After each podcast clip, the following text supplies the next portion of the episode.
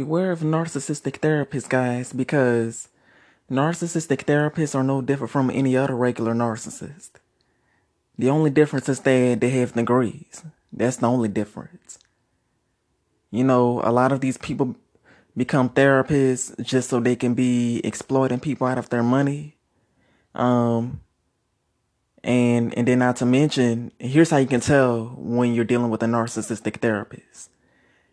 If you're constantly going to the same therapist five, ten, maybe even ten years max, and you still feel like you're not getting any healing and, and things of that nature, then chances are then you're dealing with a narcissistic therapist.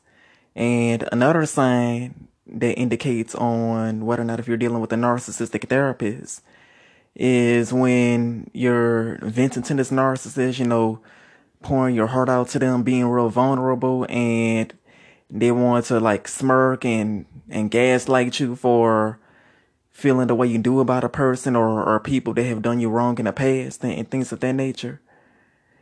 And and then they want to make it seem like you're the one with the problem and basically defending those that have did you wrong.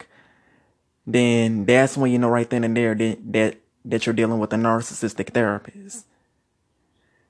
And another sign of a narcissistic therapist is when they will tell you just enough information just for you to have something to marinate on but they won't actually tell you like the whole thing and and the reason why they do that, like just only give you bits and pieces and not actually give you everything you need, all the tools that you need to heal and grow as a person, all because they don't want you to heal.